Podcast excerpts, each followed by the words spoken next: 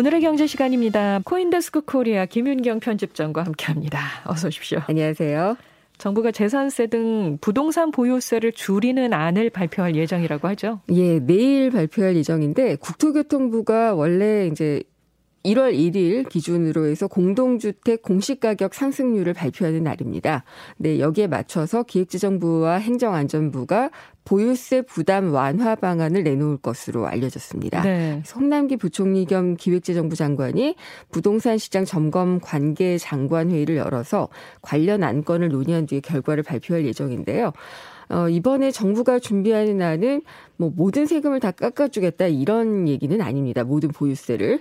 어, 일단 그 1주택을 보유한 서민 중산층의 세부담을 완화하는 데 집중이 돼 있습니다. 네. 그러니까 다주택자나 또 혹은 고가 1주택 소유자의 부담 완화는 포함되지 않는 것이죠.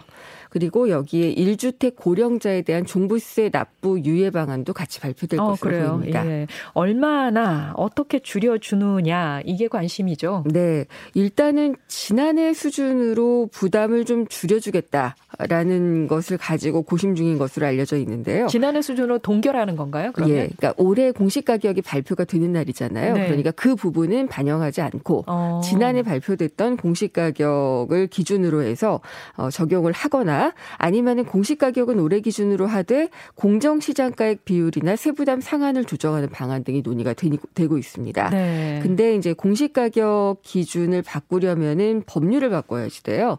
어, 부동산 가격 공시에 대한 법률을 바꿔야 되는데 이 공정 시장가액 같은 경우에는 비율 조정을 대통령령 사안이어서 어, 사실 국회 동의가 필요 없기 때문에 조금 더 쉽게 할 수 있는 부분이 있습니다. 어. 그리고 이제 세부담 상한은 전년보다 부담이 급증하지 않도록 정하는 한도인데 기재부내에서는 좀 이견은 있다고 해요. 아니 어떻게 지금 올해 그 세골 매겨야 되는데 지난해 걸 가지고 기준으로 하느냐 이거는 조세 정책의 신뢰성을 해칠 수 있다라는 반대 의견도 있기는 한데 어 그래도 공정 시장가액 비율을 조정하는 것은 이제 조금 더 쉽기 때문에 이걸 조정해서 세금 부담을 낮출 가능성이 높은 것으로 알려지고 있습니다. 네. 여당에서도 이 보유세 부담을 줄이자는 의견이 나오고 있던데요. 네, 더불어민주당이 1가구 1주택자의 부동산 보유세 부담을요. 정부보다 더 많이 내리려는 방침입니다. 그러니까 2021년 수준이 아니라 아예 2020년 수준으로 2년 전으로 돌아가 동결하는 방안을 추진을 하고 있습니다. 네. 어, 그러니까 지난해 공동주택의 공시 가격이 19% 정도 올랐고 올해도 한 20% 정도 오를 것으로 예상이 되니까 집값이 아주 급등하기 전 시점 그러니까 2020년 수준으로 세금을 부과해서 조세 부담을 줄이자는 겁니다. 어. 근데 사실은 좀 반대 의견이 있을 수밖에 없어요. 당내에서도 있는데 어 이게 다 집주인이 아니고 시민의 40% 정도는 세입자고요. 또 이 종부세를 내는 사람들, 그러니까 보유세 부담하는 사람들은 소수라는 점에서 이 부동산 세 완화 때문에 어 시민의 불안을 가라앉힐 수 있을 것이냐. 그러기는 음. 어렵다 이런 주장도 있고 있고요. 네, 네. 또 이런 이견이 있기 때문에 당내에서도 막판 법안이나 시행령 개정까지는 좀 적잖은 논란이 예상이 되고 있습니다. 아니, 벌써부터 이렇게 예. 그 부동산 시장에 뭐 호재 뭐 이런 표현이 나오면서 부동산 시장이 들썩들썩 오를 네. 것이다 이런 전망이 나오고 있기 때문에 맞아요. 이게 서민들 입장에서는 참 부담스럽고 그렇죠. 불안한 요소거든요. 집 가진 사람들만 기대감을 가질 수가 있는 거고 그렇지 그렇죠. 않은 사람들은 다 불안감을 가질 수밖에 없는 그런 상황이죠. 예. 예. 근데 이제 새 정부가 어 이렇게 일가구 일주택자의 어 서민의 어그 부담을 낮춰주는 것뿐만이 아니라 고가 일주택자 또 다주택 보유자의 세부담까지도 낮춰줄 그런 방안을 검토가 중이기 때문에 더 논란이 될 것으로 보입니다. 네. 뭐 윤석열 대통령 당선인은 아시겠지만 대선 과정에서 종부세와 재산세를 통합하겠다. 뭐 이렇게 해서 보유세 부담을 줄이고 또 다주택자 중과세율 적용도 최대 2년간 배제를 하기로 했었습니다. 네. 그래서 이런 것들이 나오는 것은 사실 어, 말씀하셨지만은 부동산 투기를 막고 안정화를 시키기 위해서 내놨던 세금 정책들이 선거를 거치면서 또 혹은 정권 말로 가면서 이렇게 무조건 완화해주는 쪽으로 가는 것이 적절한 것이냐 이런 것들은 다시 한번 좀 생각해 볼 필요가 있을 것 같습니다. 네. 그러니까 감세가 당장의 인심을 얻기에는 좋겠지만은 뭐 국가 재정 문제도 있을 수가 있고요. 감세를 계속한다면은 또 뭐 부동산 시장에 불안이 생길 가능성 등 뭐 이런 것들을 생각한다면은 이렇게 깎아주는 것만이 정답은 아닐 것 같습니다. 네. 자, 윤석열 당선인이 어제 경제단체장들과 만났습니다.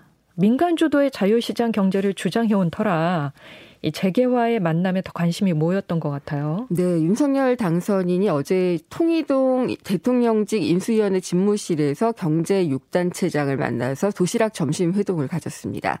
근데 뭐 아주 이례적인 행보는 아니에요. 기억하시겠지만은 노무현 전 대통령 때도 당선 2주 만에 경제 5단체장과 회동을 한 적이 있고요. 그렇죠. 이명박 대통령은 당선 일주일 만에 전경련과 회동을 하면서 재계 총수들을 만났습니다. 네. 또 박근혜 전 대통령도 또 당선 후에 중기중앙회와 전경련을 직접 방문을 하기도 했죠. 근데 문재인 대통령은 좀 달랐습니다.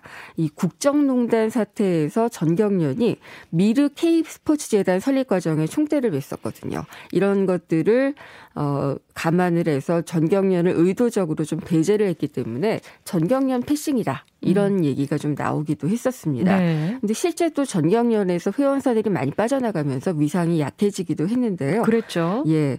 이번 인수위에서 근데 전경련을 통해서 전경련이 주도해서 경제단체장 모임을 만들어 달라라고 부탁을 했다라는 얘기가 나오면서 네, 일부 네. 단체에서는 좀 불만의 목소리도 나왔던 것으로 전해지고 있습니다. 네. 무슨 얘기가 나왔을까가 관심사일 텐데 아무래도 사용자 단체 위주이다 보니까 노동유연화를 주장해온 윤 당선인에게 노동 관련 법제도 완화 주문이 많았고요. 어, 그 밖에도 또 중대재해처벌법 수정 이런 것들에 대한 얘기가 나왔습니다. 이 노동 유연화라면은 주 52시간제나 최저임금 인상 등에 대한 비판적인 태도를 보여왔던 윤 당선인의 입장 과 어떻게 보면은 좀 맥락이 같은 거 아닌가요? 네. 그러니까 윤 당선인 같은 경우에 주 52시간제를 칼같이 지키기보다는 그냥 1년 동안 쭉 그 일을 하고 근무 시간을 더한 뒤에 나눴을 때 주평균 52시간만 넘기지 않으면 된다. 예. 이렇게 유연하게 이야기를 했었죠. 그래서 선택적 근로시간제 확대라는 것을 노동공약 1호로 발표를 했는데 그랬었죠. 이렇게 되면 사실상 뭐 연장 근무나 뭐 또 꼼수 근무나 이런 것들이 상당히 많은데 이러다가 정말 야근 공화국 되지 않을까 뭐 이런 우려들도 했었던 게 사실이죠. 예. 근데 제게는 이 노동 시간에 대해서 아주 구체적으로 언급하지는 않았지만 노동 개혁이 이루어져야 국가 경쟁력이 높아진다. 이런 취지의 말을 했습니다.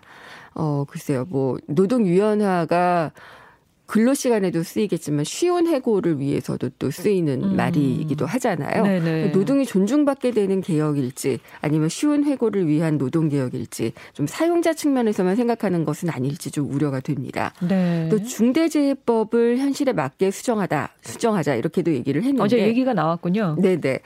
산업 안전이 근데 철저히 지켜지지 않고 있는 현실에서 마지막 보루가 되는 게 또 중대재해법이라고 할 수가 있고 가까스로 마련된 것인데 이걸 무력화하는 게 맞는 방향일지 조금 우려가 되고 있습니다. 이게 노동을 할 사람들은 노동자들이잖아요. 그렇죠. 노동 단체와는 어떤 만남 예정이 있습니까? 음, 어제 이제 민주노총이 만남을 제안을 했습니다. 어. 이제 한국 사회의 극단적 불평등은 이렇게 성장 중심의 경제 정책을 시장에 내맡긴 결과다라고 얘기를 하면 하면서 노동자들의 어려움을 좀 살펴보기 위해서 국민 통합을 위해 대화의 자리를 갖자라고 윤 당선인 측에 제안을 했는데 아직 이에 대한 답변은 없지만 노동자들과 좀 만나서 어, 문제를 들어보고 정당한 요구를 들어줄 수 있는 정부가 되면 좋겠다라는 생각을 해봤습니다. 알겠습니다. 지금까지 김윤경 코인데스코 코리아 편집장과 예. 함께했습니다. 고맙습니다. 감사합니다.